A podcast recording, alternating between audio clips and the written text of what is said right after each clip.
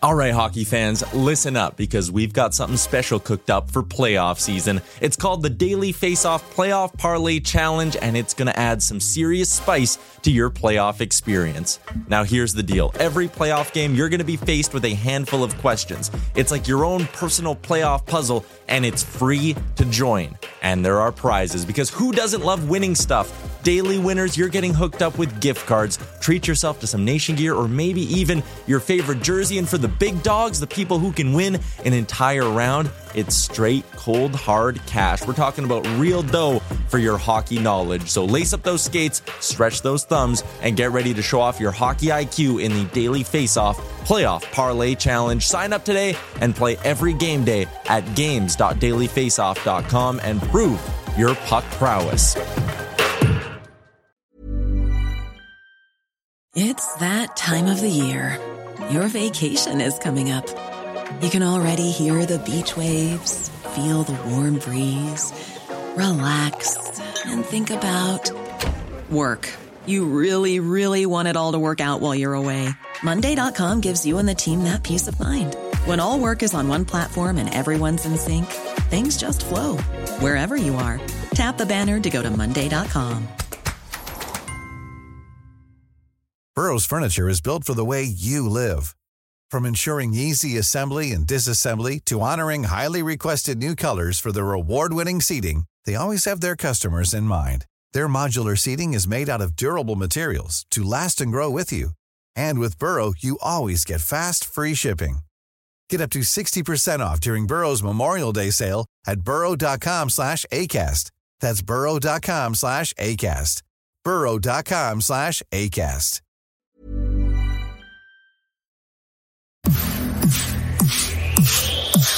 You're watching Oilers Nation every day with Tyler Yaremchuk. Your one-stop shop for all things Oilers. If you see Ryan McLeod on Highway 16, pick him up. He's coming home. Let's get into it with the lead.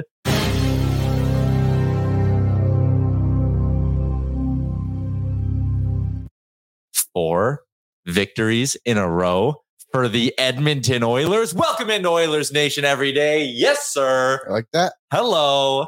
What a day.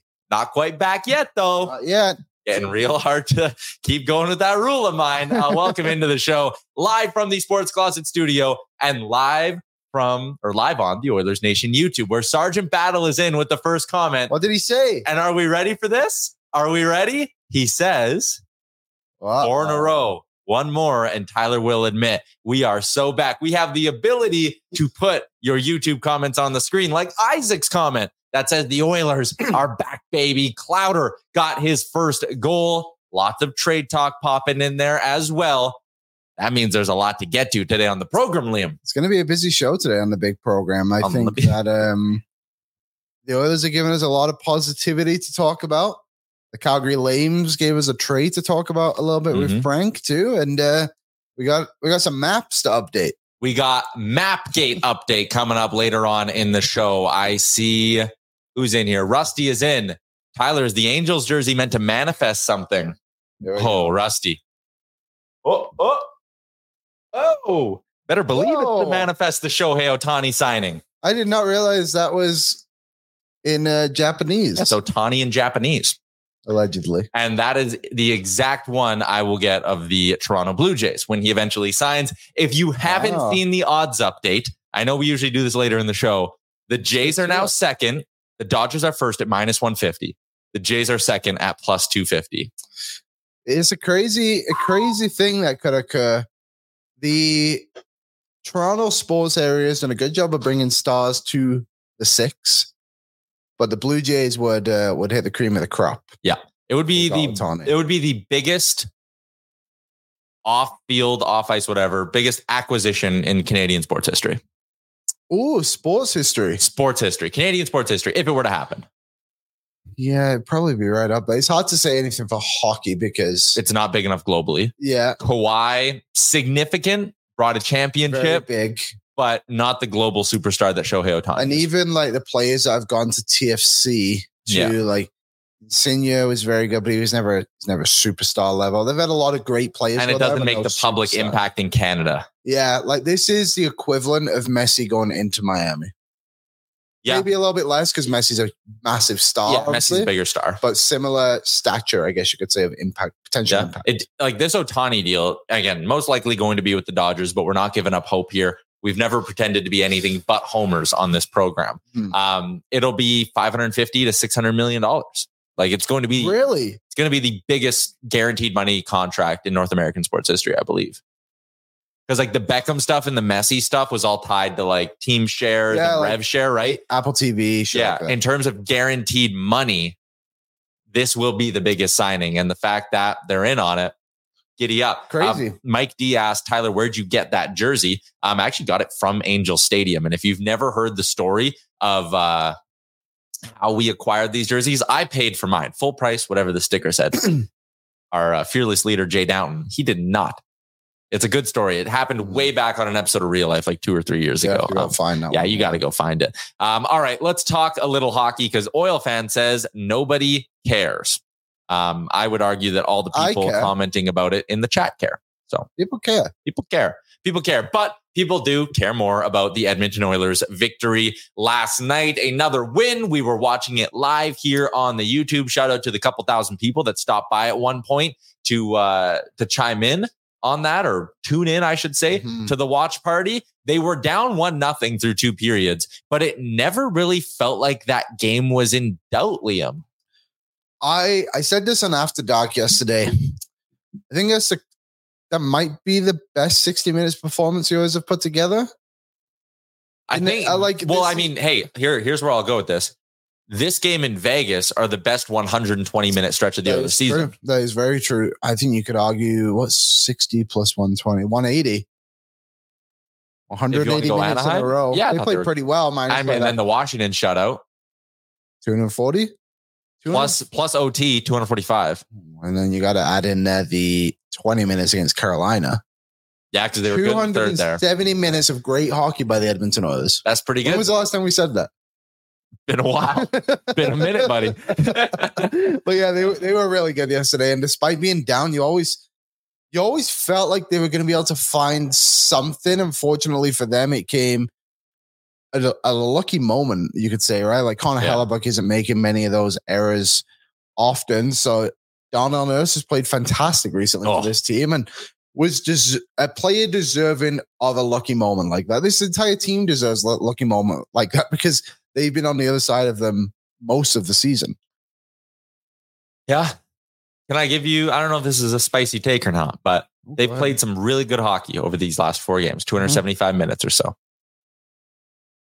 I will say this just looks like the Oilers of old, as in the Oilers of last year, the Mhm. Oilers that almost won the West last year, the Oilers that won two rounds the year before, the Oilers that went 14 0 and whatever it was down the stretch last season. They're winning games in almost the exact same way. Right? I'll let you finish. They didn't need to fire Jay Woodcroft. I that's what's been apparent for me over the stretch. You Mhm. th- this turnaround would have happened with Woodcroft behind the bench. May I disagree? Why? What is Chris? And I have no problem with Kris Knoblauch. I think he is a very similar coach to Jay Woodcroft. Yeah. He's a very similar coach to Jay Woodcroft. It's not like the moment they made the change, the Oilers kicked it into high gear and it woke them up. By all accounts, guys in the room actually didn't really want this to happen. Mhm. I think the coaching change was more Jeff Jackson wanting to put his guy in than it was looking to spark the team in any way. They won his last game. I think that Woodcroft is obviously an excellent coach. I think And my, my, coach. my point isn't even on Woodcroft and Knoblauch comparison, but I think Paul Coffey has done a great job with this blue line, which Dave Manson wouldn't have done. Philip says that in the chat. I think that by the sounds of it, I believe that the power play coach has changed over now too. I think Manson was handling that. No, it was, well. it was Gully the whole time. okay, so now it's Mark Stuart. He's doing PK. That's what I mean. The, Yeah, that's oh, what I no, meant. penalty kill. Sorry, you said power play. So that's a lot better now. There's like these other fresh ideas within the team, and I think it it has elevated this team's game. And I agree. I think eventually the team would have been able to turn things around, but I think the new ideas that the coaches are now able to execute on Yeah. has really helped this team in many, many ways. And I think you could even argue that this team is playing better than they did last season. Yeah. I think it's they it's a high standard of where they were at, but they're able to kind of close down teams a little bit now, just in this little stretch, of course. The minutes are a bit more even on the blue line. We're getting the best of Darnell Nurse that we've seen in a while. Cody Cece's elevated his game to a great level. Offensively, yes, the goals aren't there for guys like McLeod and Foegele on a consistent basis, but we're getting, getting a bit more from Connor Brown now too offensively. I just, I really like what Knoblauch has done by not breaking down lines as much as well and go into McDavid and Draisaitl at certain moments. Yep. And I understand that Woodcroft was fighting for his life for the, the start of the season, but last season we saw that a lot too. So I really like the new ideas that have been brought in by Knoblauch. I, I think Woodcroft would have done a good job too. I just think these new ideas are maybe a little bit better than what we would have got. So I, I just flashed up a comment that QF Pro said about, you know, he was still running 11 and 7 and still splitting up the lines and using the blender. That the the 11 and 7 thing, we've seen Knoblauch do it once It didn't, and it didn't really didn't work. Um, the blender thing, that's a chicken and egg debate. Were was Woodcroft going to the blender because he likes it, or was he going to the blender because they were down in hockey games? Is Kris Knoblauch staying away from the blender because he wants to give guys chemistry, or is he moving away from the blender because they've been just winning? Right, like last night, the Oilers were losing through forty minutes. In the games they won, those first three in the winning streak, every game it was four combinations of players and that's it what lines one, two, three, and four. If McDavid and Draisaitl took some shifts together, it wasn't enough to register, wasn't enough to get over, I think, a minute and a half is the threshold natural stat trick uses of five on five time on ice Well, I, for uh, to be considered a line. ironically, the one time he did go to the blender against Seattle in the second period, he went to shit. And then they changed it back But to he the did it yesterday too. The Oilers yesterday had one, two, three, four, five, six, eight different combinations of three hmm. players play a minute 55 or more together at five on five. And again, it's because they were losing, right? So I don't even really buy the fact that Knoblauch's going to be against the blender at any point because I just think we're clouded with a three game heater where he had no reason in any of those games to go to the blender, right? Like against Vegas, they were playing ahead or tied for the majority of that game. They were the better team. Anaheim smoked them. First period on, they won every period. Washington smoked them. First period on, they won almost every period. Against Winnipeg last night, they were down one nothing. Yeah. So now all of a sudden we saw him start to force McDavid and Draisaitl out there a little bit, 97 and 29, got minutes together with Evander Kane, got minutes together with Zach Hyman. In total, they spent 609 together with either Kane or Hyman at 5v5. Is a better way to put it than not necessarily going to the blender, but not going to the blender so quickly? Like allowing the game to kind of breathe a little Yeah, bit and maybe. giving the opportunity. Like, like we're look, I'm looking here too. And so the line outside of the fourth regular ones Yeah. of Thor was Kane, McDavid, Draisaitl. They Mhm. played 405 together. Okay, you probably want to have those guys together for so that's what Yeah. four shifts together ish, five maybe. Mhm. The other one, McLeod, Brown, yeah, Mark. The other one was Hyman, McDavid, and Draisaitl, and then Foegele, Nugent, Hopkins, and Hyman. I just think maybe you see those lines and you don't get like your third line you play seven minutes at five and five. They're more down at like five and a half minutes, something like that, right? I just feel like the four lines, uh, yes, getting mixed up a little bit, but not as often as maybe they were. Yeah, yeah, and maybe that's fair. The other thing too, like if I if we had to list the three biggest reasons why the Oilers were losing games early in the season, goaltending, Yeah. lack of production from the power play and their stars, or slowed production from their stars, lack of production from the power play, and bad luck. Right? Uh, yeah, bad luck for sure. Okay, so what happened last night? Stuart Skinner gave up one goal, then didn't get beaten again the rest of the night. Yep. Leon Draisaitl stepped up on a clutch power play and fired home a vintage Oilers power play goal. And they got lucky. Darnell Nurse beat one of the best goalies in the NHL with a wrister from the blue line that, Yeah. He all was- things considered, you or I probably could have stopped, he probably stopped that shot three times in the game already before that. at least. Yeah. So again, I just I look at this turnaround and I'm just kind of like, this is positive regression. This this team always had this in them. This is not a group that's suddenly committed to playing miles better defensively. It's not a team that's suddenly getting a ton of production from their bottom six or anything like that. They're just back to what they were last year, which again, we should have expected. We should have known they always had this in them at some point. I'm just not giving the coaching change credit for this turnaround. I will. Okay. I just I just think we're seeing too many differences. I completely agree with what you're saying in the sense of like this team had it in them. Yeah. But it's been the last three game, like Mhm. the Vegas game, the last five minutes slipped away from them. Yeah. But overall, they played very, very well. Mhm. And I just find that we're seeing such a consistent level of hockey with them. And it's it's interesting because Woodcroft, yes, I, by the sounds of it, they're all disappointed that he's gone Yeah. But also, you had a lot of opportunities to play for that guy and turn it around, and they didn't. So why all of a sudden is this all changed? Like, yes, you can change your mentality of it all, but why didn't that change in the first like whatever what was it, fifteen games or whatever? he It was just a matter of time. It was a slump. It was a prolonged. That's slump. a long slump for these Long guys slump, just yep. to be like, I we're not doing this. I don't know. It's a, it's an interesting debate. I just like I said, I like what the other coaches are now bringing to the team as well. Yeah. Uh, we do have a new producer in the chair today. Our boy Aaron's got the day off, so Pat Puff is behind the scenes running things. Pat, whose side are you on? Yep, throwing Uh, you right in the shits. uh yeah and i was making a graphic too which is great um yeah i don't know i i personally don't think that we're talking woodcroft and knoblauch of course yeah i don't think i don't think it would was was was woodcroft's fault and i honestly think that uh, like you said tyler like we had lots of opportunity to play well Mhm. for him and keep him around uh i'm not upset that knoblauch's here now he's doing a great job i'm okay with how things are going obviously uh four games in a row but uh I will miss Woody a little bit, I Yeah. think. And I, I don't think it was his fault we were losing. So Yeah, there you go. I think that's well said. Uh, all right, let's get to a little game recap brought to you by Charm Diamonds. Uh, some stats from last night's hockey game. Uh, like I said, eight different combination of players. The blender came out a little bit last night, but kind of worked. The Oilers came back in that hockey game. They needed some luck.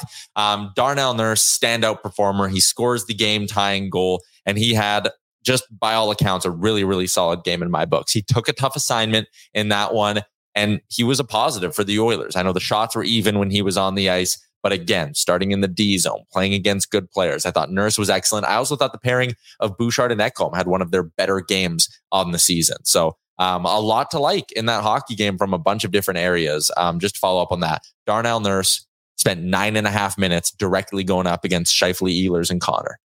That's a lot of time to be going up against good players, and they kept him off the board at five on five. There was a moment in the first period when Nurse like broke up like a two on one, and he was like he had no reason to even break it up. And I mm-hmm. think that just shows the level he's playing at right now. This might be the best we've seen Nurse in years. Like he's since been since the Canadian division. since the Canadian division, and it's not even his offensive game that's even thriving at the moment. He's doing well, but it's just like his defensive game is is off the charts at the moment. I think Yeah. we need to appreciate what we're seeing from him. And same with what's the other guy's name? Cody Cece. Mm-hmm. Cece's been solid. I shouldn't forget his name because he's played so well last season. Maybe Maybe not. Maybe we forget his name last season a little bit. But yeah, Cody Cece put together a solid hockey game as well. The Oilers outshoot the Winnipeg Jets in every single period of that hockey game at five on five. The shots as a whole in that game end up being 39 26 in favor of the Edmonton Oilers. Their power play comes through late with a big goal, and their penalty kill was, I mean, all things considered, solid as well. If you wanted to nitpick anything in that hockey game, couple of undisciplined penalties, I thought, but yeah. you know, even that, like, I thought the McDavid interference against Lowry was ticky tack. He didn't love it either. The Kane one is the one where I'm like, ah, probably didn't need to take that one. I, yeah, I'm looking at the Kane one. I think ah, that's avoidable. Uh, soft, yes. Yeah. but you didn't need to do that.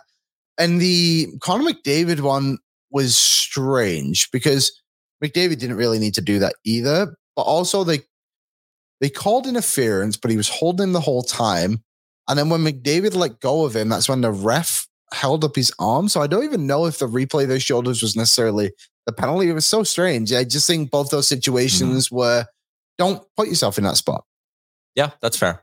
Uh, all right. This segment, our game notes brought to you by Charm Diamond Center, proudly Canadian owned and operated since 1972 with more than 85 locations across the country through Charm and their system Ra- brands. Get a custom ring built and delivered in less than four weeks with the Charm Masterpiece program. And Liam, you know how much money they're giving you a chance to win? And it's you. You're, you can win.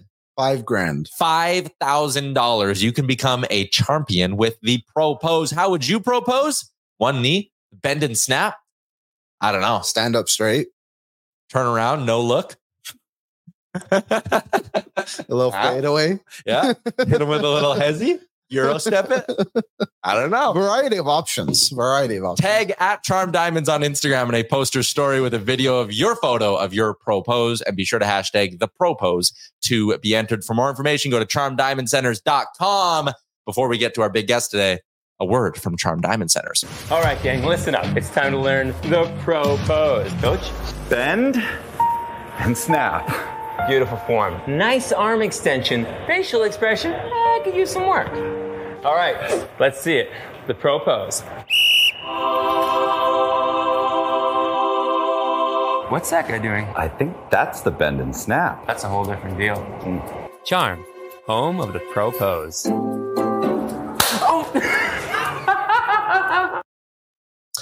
You a Letterkenny fan? I've watched a few seasons. I'm I like Shoresy. Shoresy's good. Yeah. I've just started getting to Shorzy a little bit. Yeah, uh, Colton Mass is the blonde kid, the guy from Letterkenny. Dylan yeah, it is. It's. Dylan Playfair, Yeah. son of former Oilers assistant coach Jim Playfair. And son of his wife.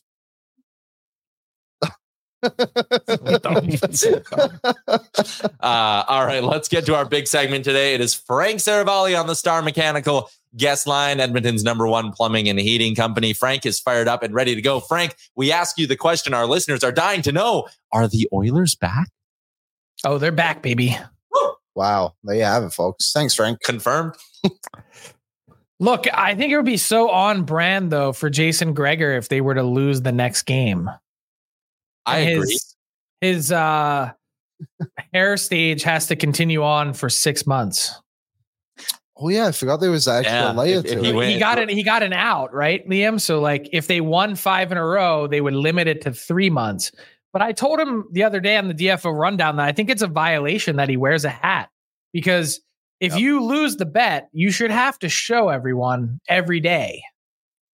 Like I- if you're out with your family and your wife, you know, thinks you're you're ugly, which obviously she would with that haircut, then by all means wear a hat. But on your show, like you gotta you gotta go with the stick, the shtick.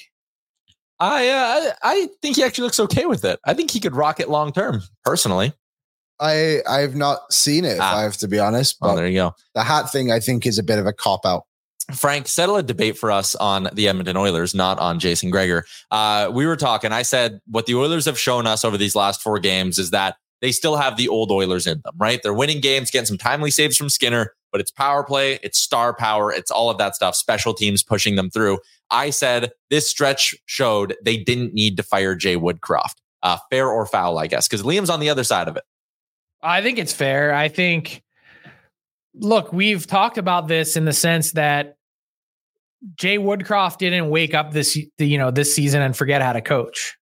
Um, what happened was Connor McDavid wasn't at the level he's been at the last two weeks. Leon Draisaitl wasn't either. The power play went cold, and all of that happened at the same time that the Oilers had the worst goaltending in the league, and every mistake that they made ended up in the back of their net. Had this same downturn happened between games 40 and 53, since you got 13 games to start the year, I don't think anyone really bats an eye. Like, would there be cause for concern? Maybe, but like, is anyone calling for his head? Probably not, because if for the first 40 games of the year, the Oilers have played the way that they have in these last four, then everyone's like, ah, they just hit a bump in the road. So I, I would tend to agree with you that look, hindsight is always 2020. The Oilers still aren't out of the woods yet. They've still got more work to do. And I still think that they need really to find a way to upgrade their defense. But short of that, um, I think everything coming back together is not some magic potion that Kris Knoblauch has. It's probably just the Oilers' best players outrunning a lot of the mistakes that they've had. Yeah, I think another thing too with Knoblauch is maybe we'll start to see a different team structurally under him now that they have this five day break. Like they've only had two days off once since Knoblauch took over. It's just been game, day off, game, day off, game, day off for the most part. So this big stretch gives the Oilers a chance to not reset a little bit, but really get some good practice time in, do things like that. The other thing it could give them a chance to do, Frank, is give Jack Campbell another look. Well, that five day layoff is actually tied in quite nicely and closely with Jack Campbell. Um, as you know, Jack Campbell has actually been quite good uh, the last three games. I'll throw these numbers at you. Jack Campbell, 2 1 0, 197 with a 944 save percentage in his last three games in Baco. Uh, my understanding is that Campbell is scheduled to start Saturday night's game for the Condors. And the reason for that is well, the Oilers have a five day layoff. What's the sense of bringing him back now? Let's see if he can have another good, solid effort on Saturday night. And then the Oilers are going to make a decision. They initially told him when he was going down December 1st, which happens to be today, that they would make a judgment call as to where his game is at. Now, if Campbell plays well, I think what the Oilers have to ask themselves is should we bring up Campbell? Because if they bring up Campbell, then they're going to have to lose a forward, either Adam Erne or someone. Because you remember he created 1.1 million in space to go down.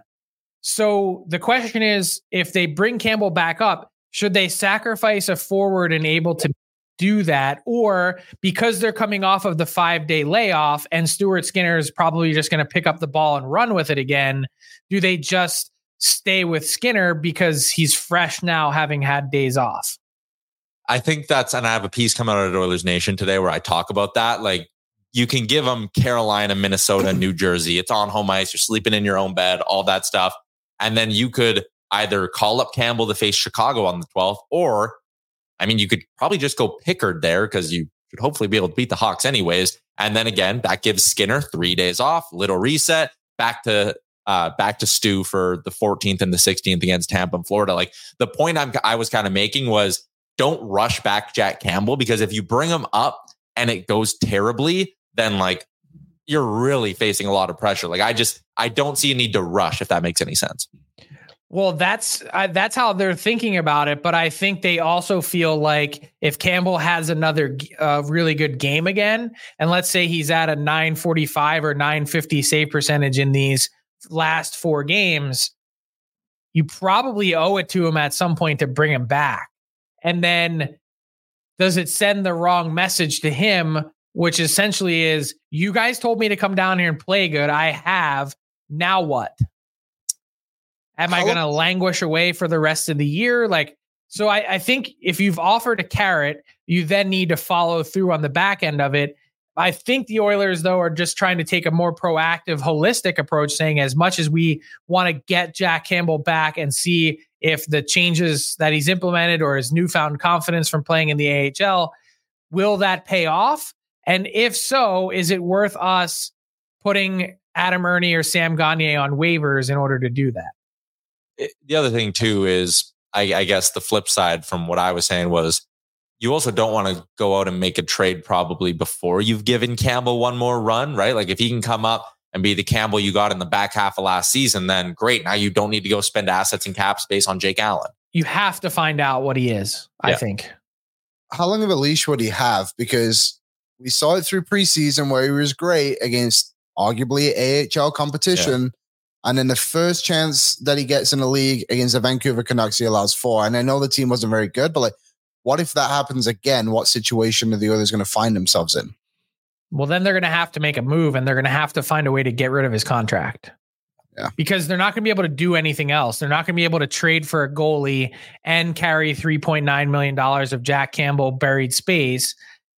And then to further complicate or to double down on that issue, then you're going to be stuck with a cap space problem if you want to make other changes to your team, notably on defense, or if you want to reshape your bottom six.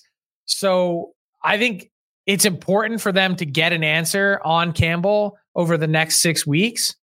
I'd say, depending on how the team is playing between now and then, to go back to the first debate that we had are the Oilers back? If they're back, it takes some pressure off, but you also can't allow Jack Campbell to come back in again and play like dog ass. Dog. Well, that's another thing, isn't it? Like the others, it's not like the others are sitting first in the Pacific. No, yeah, they are chasing to try and save. Yeah, yeah. These games actually matter. Every single game matters. Yeah. Yeah, that's fair. Uh, you had one? Um, do you, want, do you want to move on from So let's talk trade targets. Let's do trade targets. so yesterday we saw Zadorov obviously get moved, but I, I'm curious about the the value of players in the league right now. Like Zadorov gets traded for a third and a fifth, and I believe he was fourth on your trade targets list, at least in the top five. And everyone is like, "Oh, that's all they get." Like, are players overvalued? I suppose by by fans in a weird way. Did I word that correctly? You know what I'm trying to say? Yeah, like why did Zadorov go for that low? 'Cause Yeah. It felt like a lot of people thought he was going to get a second round pick, maybe a second round pick plus. Yeah, it just didn't feel like enough. I get what you're saying, and I do think that by the nature of being fans, people tend to overvalue not just their own players, but also certainly prospects more than anything. Uh, like still watching or thinking about Leafs fans talk about Nick Robertson cracks me up because I'm like, on any other team in any other market, we never think about or speak of this guy again. And people are like, well, if you trade Nick Robertson, can you get Zadorov and Tanev? And I'm like, he's like a big level prospect who has like seven NHL goals. Like, what are we talking about here? Um, so that's my little aside on how people sort of think about things, which is fine. Uh, I don't think it's wrong to think that on the whole, Zadorov in a different time and place, if the Flames hold out until March, do they get a second round pick for him? They probably do. Is it plus plus to that? I doubt it. And more than that, they probably would have been in a spot at that point where they have to retain, which in some ways for a team that's still in the playoff mix right now defeats the purpose. And I think the other part of this, which is left unsaid, is I think the Flames were sending a message to everyone else in that dressing room by saying, if you want to act like a problem, if you want to broadcast a trade request and put it on social media and have your agent leak it, you know, before you even come to management and tell them, and you want to create noise around this team, we're just going to get rid of you. Like, and and it may not be to the place that you want to get to after he also leaked some destinations. So I think part of it was a cap and flexibility thing. I think part of it was a let's just get rid of this guy and move on thing. And then I think the other part is this is the other thing that people kind of hate to admit. And another thing I think fans really overvalue is draft picks in general. Like a late first round pick is really more or less un- indistinguishable from a statistical and mathematical perspective than really even a third round pick. You're splitting pairs, like it's per- percentage points, right? Like mm-hmm. look at it on a on a chart. It's like the value of a late first round pick and then a set between a second and a third is like mostly negligible depending on where in the round they're picked. So did the Flames really lose a lot by offloading him now? Like I could make the argument that with that really small gap, just feeling like you improved the culture around your team is worth more than that. Yeah. So, so do you think this sets a? I know it's really early and basically the first trade of the year. Like, does this set a tone for what the defenseman market is going to be? Because the Oilers might need one too, right? Probably not. I mean, I think it the market is so different depending on salary retained or not. Uh, it's different based on the quality of player. Like I also think when you have a six foot six guy that plays in a Canadian market that heard a lot of really good things from Daryl Sutter about Zadorov the last few years, that people think he's better than he is, and people forget that a couple years ago before he got to Calgary, that one year stop in Chicago and his last year in Colorado, like his career was kind of on the ropes. And a lot of teams universally around the league are like, yeah, we like the element that he brings to a team and the physicality and the size, but he's still probably on a good team, a third pair defenseman. Mm-hmm. Which is kind of where he should should slot in in Vancouver, which is why I like the move from their perspective. You mentioned, I think they're actually, I just did Sekeres and Price, and they're saying he could be our second pair guy. And I was like, oh, okay. That blue line is now massive, huge, like just from a size perspective, large. large men. Uh, okay, quickly, a lot of people are wondering now if this means Calgary's open for business. And I know Oilers fans are itching for them to add a D man. A lot of talk Could maybe Edmonton pry Chris Tanev out of Calgary? Um, does this mean the Flames are open for business as we take a look at the three remaining Flames in the top five of your trade targets board, or is Craig Conroy going to wait and see how his team performs for a bit here? I would think that now having sort of removed or cut out that one piece, that he sits back and is a bit more patient. Like, do I think the Flames ultimately get to a spot where they begin moving out these pieces? Yeah, I do. But I also think they feel like, given all the talk about where this team is at and where they were supposed to be, now that they've gotten closer to playing to that level, that they owe it to them to not completely cut the legs off of this group and give them a chance to at least make a statement or make some noise. What that says about them, what that statement is, I think it's too early to begin to put that together. Go ahead, Liam. Oh, I you was- just I scratching your. a little scratch.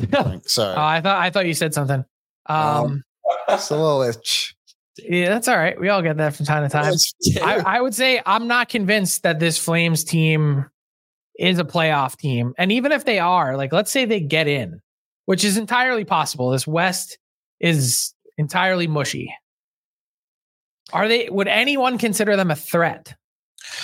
No, No. I, they, I think they need to look at what Nashville and St. Louis have done the last couple of years, right? Like, get rid of the older guys, retool on the fly a little bit, and make yourself still relevant and competitive. They have some interesting young pieces. You like- know, like Connor Zary's legit. Dustin Wolf is good. They got a bunch of I other like guys. Pelletier. too. Pelletier, yeah, like they've got a lot of good players there, and it's just it seems like they're looking in the mirror a little bit with the Zadorov move and what else yeah. they could do. Um, I wanted to ask you about the lone Oiler on your trade targets list, Frank. Why is Warren Foegele on there? Is is that just a cap dump? What do you think? Yeah, he's kind of sticks out like a sore thumb, doesn't he? When you look at the Oilers on cap friendly, um, he's someone that you know. I think, yeah, can he get you double digit goals and can he hit twenty five to thirty points every year? Of course, but for a team that is, I think, really missing a, another dimension, missing an element in their bottom six, he stands out to me as the easy cap casualty if you're going to make a trade, just think of the Ekholm deal last year. You've got to move money out at the same time. And he's far and away, when you look at the Oilers roster, the top candidate to do that. Uh, so that's why he's on the board. I think there was certainly some surprise last year that that person ended up being Tyson Barrie. And in fact, um, ended up hearing a, a great story. Um, I was I was with Tyson Barrie's agent a couple weeks ago in Toronto, and he was there the day that um, Tyson ended up getting traded. And so like they were all kind of sitting around, and he was like, "Oh, that's great." He's like, "We just got Mattias Ekholm," and he's like, "I wonder who's going the other way." And then it was like he's like scrolling, scrolling, and then his phone starts ringing, and it's Ken Holland. He's like, "Oh shit, I'm the guy." And so that's sometimes how these things go go down, and you've got um, someone has to go out, and Foegele would be the guy. Yeah. Uh, You're you're bang on with it, and like two point seven five ahead of the deadline is important, especially if you're going to make any sort of a meaningful ad anywhere in uh, in your lineup. There, um, you got anything else? Yeah, I got one quick one for you, Frank. Uh, uh, would the Oilers look to make a big splash again like Ekholm, or do you think they want to add maybe a couple of lower price pieces just to strengthen multiple areas? Monahan. I know they're kind of low on money as well. Like Yeah. Monahan is someone, Nick Seeler. Yeah, I think there's lots of options. What I would say is tell me where the Oilers are at March 8th, and I'll be able to better answer the question. Very sneaky of you trying to ask an Oilers trade deadline question in December. I like your your style and I like I like your effort, but I'm not going to answer that completely because that's on brand. Um, Frank, we're going to be doing a map update right away on the show. Uh, what we've done or what we did yesterday is we did the math on Ryan McLeod using NHL Edge and we calculated how long he has been skating since he last scored a goal. And Pat, here you can flash it up. He's skated long enough to get from Rogers Place to Mundare, Alberta. Um, and our great producer today, Pat, has also done the math on Cody Cece for this one. So we're going to keep you on to debut this for the people. Since Cody Cece's last goal, Frank, you want to take a guess at where he's at into Eastern Canada? Uh Cece He hasn't scored since game two of last year. uh It's a game last season. Yeah, he played all 82. It's really impressive. Marwayne. Hey, my aunt was the mayor of Marwayne for like 10 years. So I couldn't see the text, so I was guessing when I said it. great pull on Marwayne. Cody Cece is blown past Marwayne. Pat, pull it up. Cody Cece's made it to Winnipeg, Frank. Holy smokes. he has skated enough distance, according to NHL Edge, to get all the way from Rogers Place to Winnipeg on a straight shot, which is really quite remarkable. Where will he end up? That's what we're here to cover on Oilers Nation. He's going to end up in Barcelona at this rate. he might. He might. All right, there you go. Uh, thanks for uh, hopping in and doing this today, Frank. See you guys. See you, Frank. Ah, Hey, it's Ryan Reynolds, and I'm here with Keith, co star of my upcoming film, If, only in theaters, May 17th. Do you want to tell people the big news? All right, I'll do it. Sign up now and you'll get unlimited for $15 a month in six months of Paramount Plus Essential Plan on us. Mintmobile.com slash switch. Upfront payment of $45 equivalent to $15 per month. Unlimited over 40 gigabytes per month. Face lower speeds. Videos at 480p. Active Mint customers by 531.24 get six months of Paramount Plus Essential Plan. Auto renews after six months. Offer ends May 31st, 2024. Separate Paramount Plus registration required. Terms and conditions apply if rated PG. Why don't more infant formula companies use organic, grass fed whole milk instead of skim? Why don't more infant formula companies use the latest breast milk science? Why don't more infant formula companies run their own clinical trials? Why don't more infant formula companies use more of the proteins found in breast milk?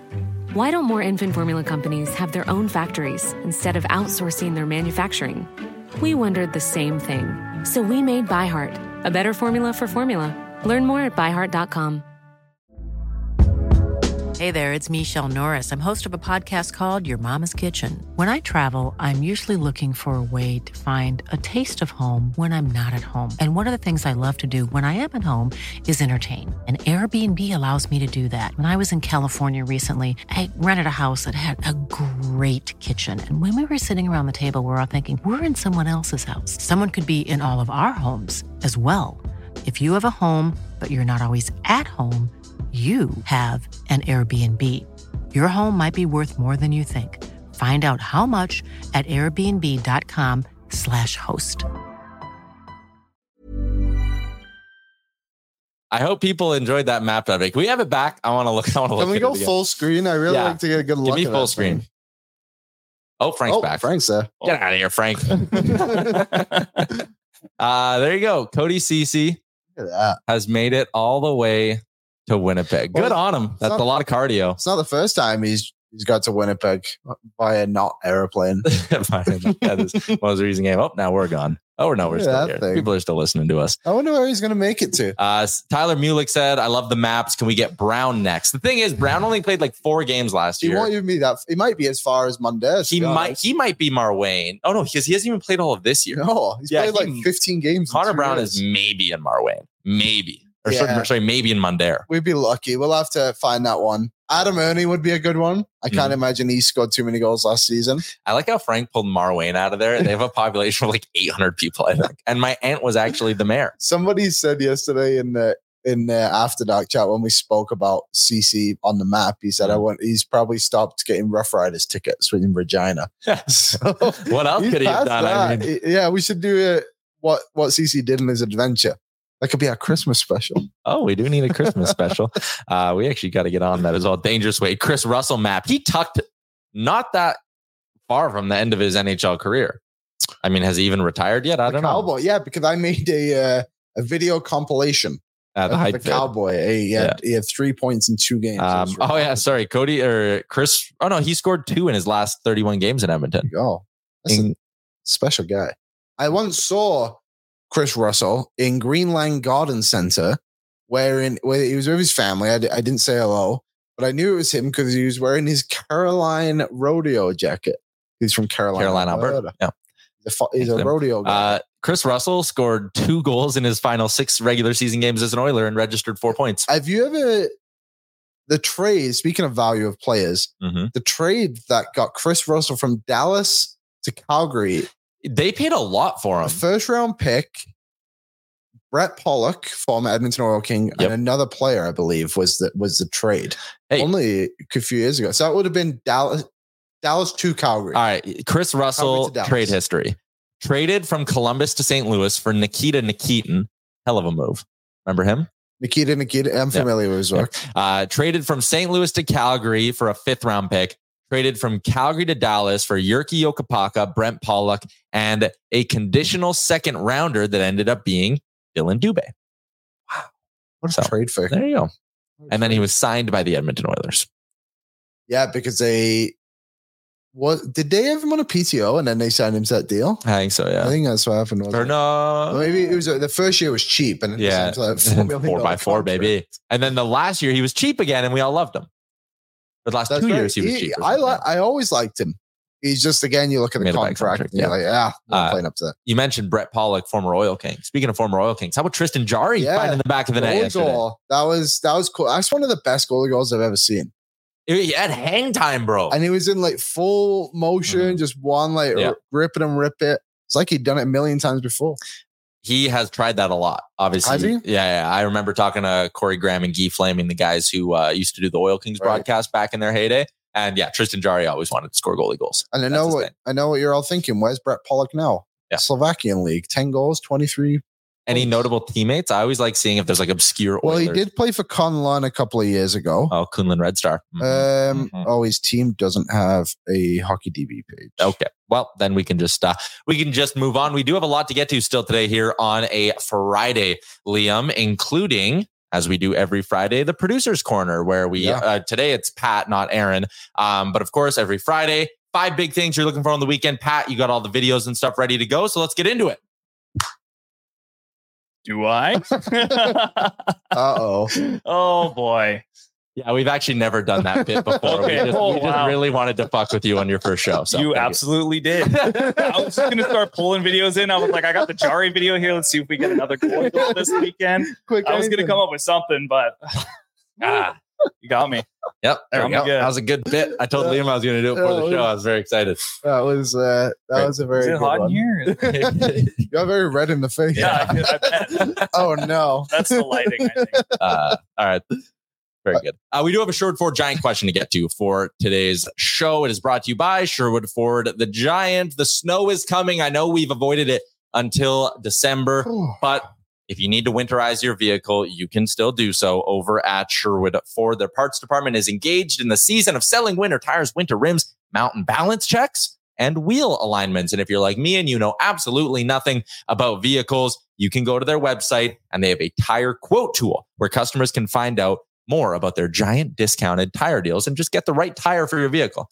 Hate to be what? Driving a little tiny Ford Focus with big nation truck tires? You don't want to do that. That would be crazy. Although a Ford Focus, great vehicle. My first vehicle was a Ford Focus. Do you a Ford the green- show. The Green Hornet. Yeah. And it didn't have AM radio in it. No, it did not have AM radio. Mhm. And I remember uh, it was a terrible car eventually. Like it just got so old. You got good miles I, it, I got everything I needed out of it.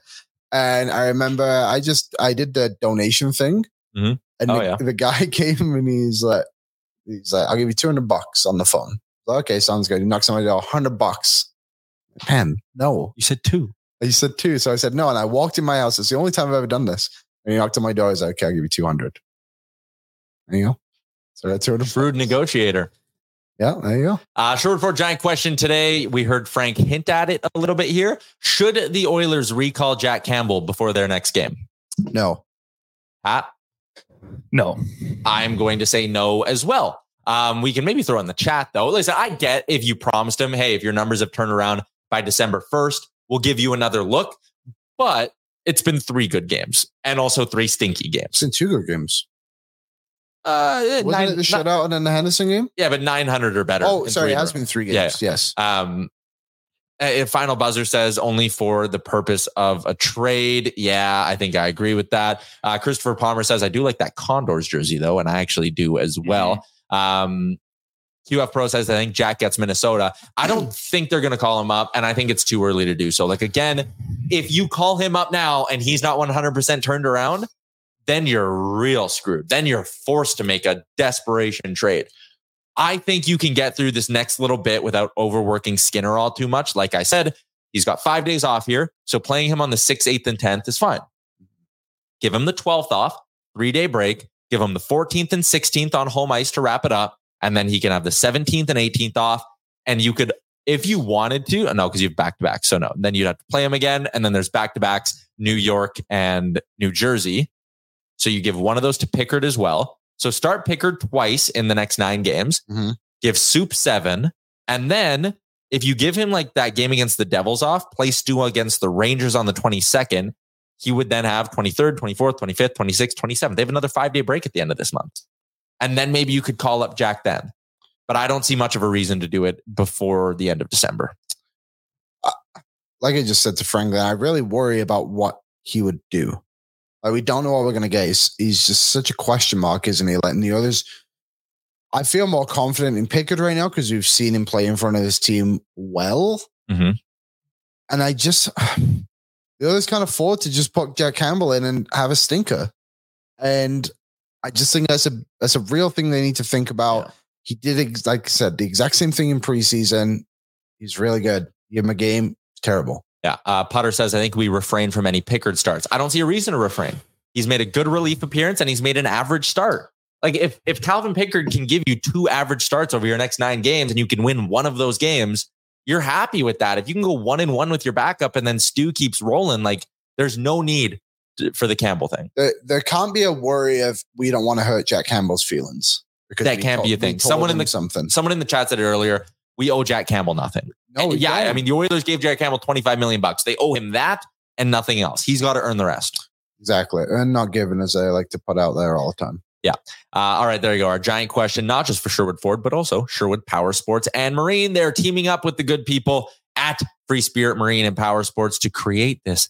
I mean, it's going to be a game changer in the Sherwood Park area, Liam. It's going to be big. It's in the heart of Sherwood Park, and I, I cannot wait to see the 91,000 liter pool Mm-hmm. When don't try to drink that much water at once. at once. Multiple Spread it out. Yeah. Uh, they'll be selling fishing boats, pontoon boats, ATVs, side by sides, and motorcycles. And they're opening up February 2024 at 371 Lakeland Drive in beautiful Sherwood Park. Let's get to our menu for this weekend. It is delivered by DoorDash, where for a limited time, our Canadian listeners can get 25% off and no delivery fees on their first order of $15 or more when they download the DoorDash app and use the promo code NATION25. Ohtani update. I know we did it a little bit off the jump, but I have stuff that I actually want to read. Again, if there is any piece of Ohtani propaganda out there, I believe it straight up. If it's negative Ohtani stuff, Don't believe it. garbage. It's not a good source. Jeff Passan did write today, though, that he believes Ohtani will receive a contract for at least $550 million. And the finalists are the Dodgers, the Cubs, and the Blue Jays. We believe that. Travis Sawchik, who is a MLB writer with The Score, he's got a good amount of followers, almost 30,000. Believable dude. He said Ohtani playing for the Dodgers makes a ton of sense from his perspective. Geography, great organization, big market. But Ohtani helping the Dodgers win 110 games instead of 100, with most games starting at 10 p.m. Eastern, is kind of meh for Major League Baseball. Ohtani somewhere in the AL East, much more interesting for fans. He'd swing playoff chances, have a chance to end longer title droughts, and more people would be watching. I assume Major League Baseball is rooting for a team in the Eastern time zone where every appearance and every inning in 2025 would look like live, would have live looking content. The Jays and Cubs are the only two teams in the East or in the Eastern time zone. The Jays are the only team in the AL East. It would be, I know people are saying they don't want him in Canada. They don't want him in Canada. Having Ohtani go to New York as many times as he would in a season playing in Toronto, having Ohtani go to Boston as many times as he would in a season playing in Toronto, Mhm. being in the AL East, being in a big media market. Hello.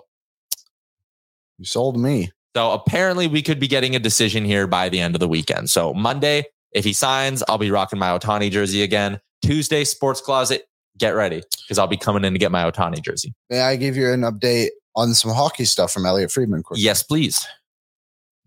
Okay.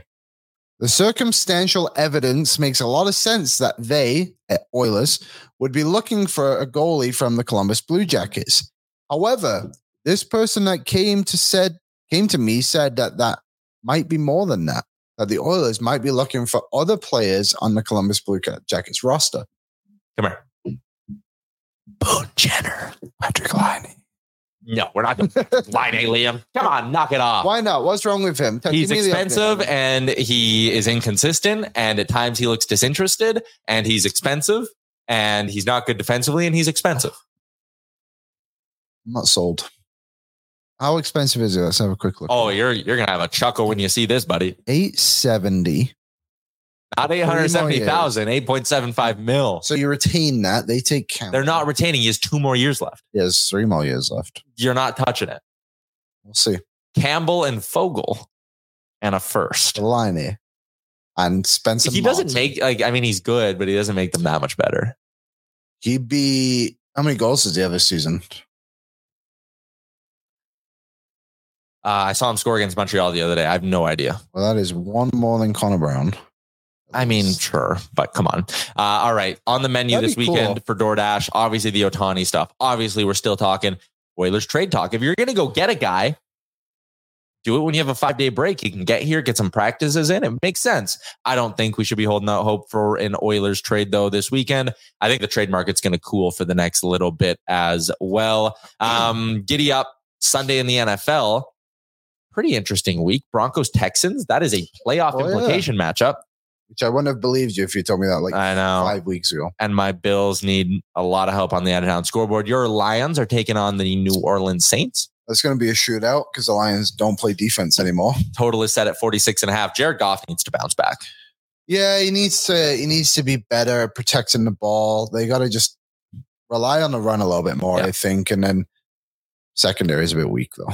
Yeah. Um, I'm going to be rooting for a lot of things. Rams to beat the Browns to help out my Bills. Uh, game of the week, though Niners, Eagles. I cannot believe the Niners are road favorites in this one. That is bananas. How about the Niners' next few games? Have you seen that? No, I've not. So here it is. Tell me the similarity when you pick this up. Yep. So the last game was against the Seahawks. Okay. This one against the Eagles. Then they play the Seahawks again, the Cardinals, and the Ravens. They only play bird They mascots. only play birds. Kind of crazy. I mean, there's a lot of bird. I've never seen that before. Maybe I just never noticed. Yeah, probably that. Uh, Chiefs Packers is the Sunday nighter. Uh, Chiefs only six point favorites. Listen, I know everyone's all hopped up on the Packers and Jordan Love's finally looking competent Yeah. and whatnot. The Chiefs are winning that football game. Yeah. How about um, Six points. I'm getting on that before the public pushes it to seven and a half. Which week is it? Oh, there it is. Week uh week 15. How about the Pats being so bad that they flexed out their game against the Chiefs on them? Yeah, you're so bad that the NFL wants to move Patty Mahomes off prime prime time. time. You're literally playing 11 a.m. And Uh, good note in the chat here from our boy QF Pro who said, go watch the Condors tonight. That is a great appetizer for the weekend. And then your main dish is a little Saturday night hockey night in Canada, Sunday football to wrap things all up. Should be a good sports weekend, even though the Edmonton Oilers do not play. Also, if you are looking to scratch your hockey itch uh, this weekend, University of Alberta Golden Bears hosting the MacEwan Griffins tonight down at Clare Drake Arena. I'll be on the call at seven o'clock. So if you come to Clare Drake Arena and you're walking on the concourse, you can wave at me and be like, "Hey, Tyler." that'll be that'll be a good one. And the Show Park Crusaders, I think we play at home on Sunday. Five players from the crew On the going to uh, the World Junior A, right? Yeah, the World Junior A rosters were announced today. So basically, for people who don't know what that is, it's players play Junior A. So Yeah. it's usually Canada will send two teams, East and West. The US will send a team. Sweden sends a team, and then it's usually um, one of the weaker World Junior teams. Like a few years ago, this thing was in Bonnyville, and Denmark was there. Ah. So Nick Ehlers was on the team, and Oliver Bjorkstrand was also on the team. I would love to ask them if they have any memories of Bonnyville. It's a beautiful little town. Also, shout out Michael Menzies. Shout out Menzies, Bob Cole of the future. I agree. That guy, if if you're ever watching Junior A hockey and you're not watching a Crusaders game, of course, listen to uh, Michael Menzies call because he is he is the best. Uh, for those of you still alive in the Wendy's Daily Faceoff Survivor game, tonight's a big one for you because you got prizes on the line. You're looking to survive right until the bitter end. For those who aren't still alive, remember, you can sign up at the beginning of any run. A new four day run is starting soon. So head to dailyfaceoff.com and click that Wendy's logo. It's brought to you by the Syrup Dipidus Combo, Wendy's new chicken strips and French toast sticks. They come together in one container. Now that is crazy stuff. That's bananas. That is syrup dipped us. And then you could do the thing where you grab both and you dip it in syrup and then you bite it. There you go. And there you go. Shout out to Wendy's and the Wendy's app. Get Wendy's for lunch, dinner, whatever. Tonight, honestly, on my way home from the university, that might be my uh, that might be my snack tonight. Is stopping at Wendy's to get the French toast sticks and That, chicken. that is good. That is a, that'd be a good little snack. I did it the other week when I was coming back from a scouting, a game I was scouting. Yeah. But I just got two JBCs instead. Mm, It was smart. awesome. Uh, here's what's on the slate tonight. Thank you, Pat. Sidney Crosby under half a point. Don't want to bet against that guy. Um, mm, sorry, this is going to be for tomorrow in the NHL Saturday night. Has Brent Burns been hitting his shot prop recently? That's so high though. Like, do you want to risk Four and a that? half's insane. I'm gonna go with Kraken win. Yeah, I think Kraken wins a good one. Brent Burns has hit that once in his last five games. Don't oh. do that. Don't bet that one. That's my advice to everyone. How He's only hit that um, three times in 22 games this I year. wonder if Jay stayed alive after what I told him to do yesterday. What did we tell him to do? I like the Habs him- over 30 and a half shots. That one's not bad. Told him to go for the hits on the Calgary game yesterday. I'm just trying to pull it up here quickly. Interesting. Tonight, there's only two games in the NHL. Wow, what time do they start? Probably five and seven to spread it out. No, Uh, they both start right at five o'clock. I feel like you knew that. yeah, I did know that. Uh, the New Jersey Devils are minus 480 favorites on Betway against the San Jose Sharks. Honestly, dude, if you can get like the Sharks plus two and a half is even money on Betway, no way. plus two and a half goals Are the are the Sharks at home or on the road? road. They haven't won a game. And they played last night, but so did Jersey, and Jersey went to OT. They've only lost in their last four. They've only lost. Well, they've won two. Yeah. The road, they are bad on the road though. Three nothing against Boston, seven one against Seattle, three one against Vancouver, five five three against. So they've covered two and a half in two of those four. Yeah, they've not been bad. I actually don't hate that tonight Even money. at two and a half goals. You gotta be yoking me. Uh, the other game tonight in the NHL is Montreal taking, or sorry, Ottawa taking on Columbus. I like the over there. Ottawa, Columbus. Both their goalies have goals against averages above three. Ottawa's coming off. And the Oilers are interested. Yep. Ottawa's given up five goals in back to back games and three of their last four. Columbus, on the other hand, they have seen the over hit just once in their, sorry, twice in their last five games. But against the Habs the other day, there were six total goals. So I think they'll get the offense going. There you go. Find out tonight. So what time's the U of A game? Seven o'clock. At the Drake. I've never been to Drake. Dude, you got it. If you're in Edmonton and you've never been to Clare Drake on a Saturday night or on a Friday night, first off, I think reading week is over. So the kids are all back at school. Kids. The kids, well, like the university kids. Well, that is. What? No, go ahead. Liam, we're like 26 and 28. They're younger than us. I am 27, young man. oh, you're not 28 yet? No, I am not. Aaron's 28. Aaron's the old buck. Aaron's our old guy. How old are you, Pat? 29. Holy shit, Pat's older than us. Yep. Anyways, uh, if you haven't been to the Drake on a Friday night, it is absolutely rocking. And the beers are cheap. The hockey is unreal as well. And it's a rivalry tonight with uh, U of A and MacEwan going head to head. So it'll be good. Was Come down, watch. just going to take, Tickets are cheap. take a look at the MacEwan roster here, but I can't. A lot of former Crusaders. Yeah, that's what I was trying to find. Uh, Vinny Scott, I think, is on there. Vincent Scott is on that team Yeah, now. Vinny he Scott's is an there. exciting player to Yeah. watch. He is my dad's favorite player. Ah. Who else did I got? I'm trying to pull it up. Uh, there's a lot of former Oil Kings and Crusaders bouncing around. Yeah. I would imagine they've got a lot more WHL players than they've ever had before. Sean Comrie, former Spruce Grove Saint. Yeah. The Odin Shaw. Heir to the brick fortune. Is he? Probably. I don't know. He's a assume Comrie kid. I assume he is. Liam Hughes, Yeah, former crew. Carter Chorney. There you go. Wow, there's there's a lot. A lot of former kids on. Yep. All right. Who scouts that team? Uh, that is a wrap. Pat, good work today. Thank you. Yeah, good job, Pat. Yeah, I hope you have a good job weekend, buddy. I hope part. everyone has a good weekend of no Oilers hockey. Spend some time with your families. Good chance to reset. My advice to you, if you were an Oilers fan and maybe your husband or wife is always like, ah, all you ever do is watch the Oilers games. Lie about there being Oilers games this weekend. Yeah. Do the old, hey, sweetie, Oilers Flames Saturday night, but I really want to take you out for dinner. I'll miss the game. We'll do dinner and a movie because I care about you. And it's a great way. I mean, high risk, high reward. Because if they figure out there's no game and you lied, you're Go in to a trouble. restaurant with no TVs. Then Smart. will not be blown. Don't Yeah. pick Boston Pizza. All right. That's a wrap. We're just, we're running on fumes right now. It's been a good week of shows, though. We're going to be back Monday. Small details are big surfaces. Tight corners are odd shapes. Flat, rounded, textured, or tall. Whatever your next project, there's a spray paint pattern that's just right. Because Rust new Custom Spray 5 in 1 gives you control with five different spray patterns. so you can tackle nooks, crannies, edges, and curves without worrying about drips, runs, uneven coverage, or anything else. Custom Spray 5 and 1, only from Rust Why don't more infant formula companies use organic, grass fed whole milk instead of skim? Why don't more infant formula companies use the latest breast milk science? Why don't more infant formula companies run their own clinical trials? Why don't more infant formula companies use more of the proteins found in breast milk?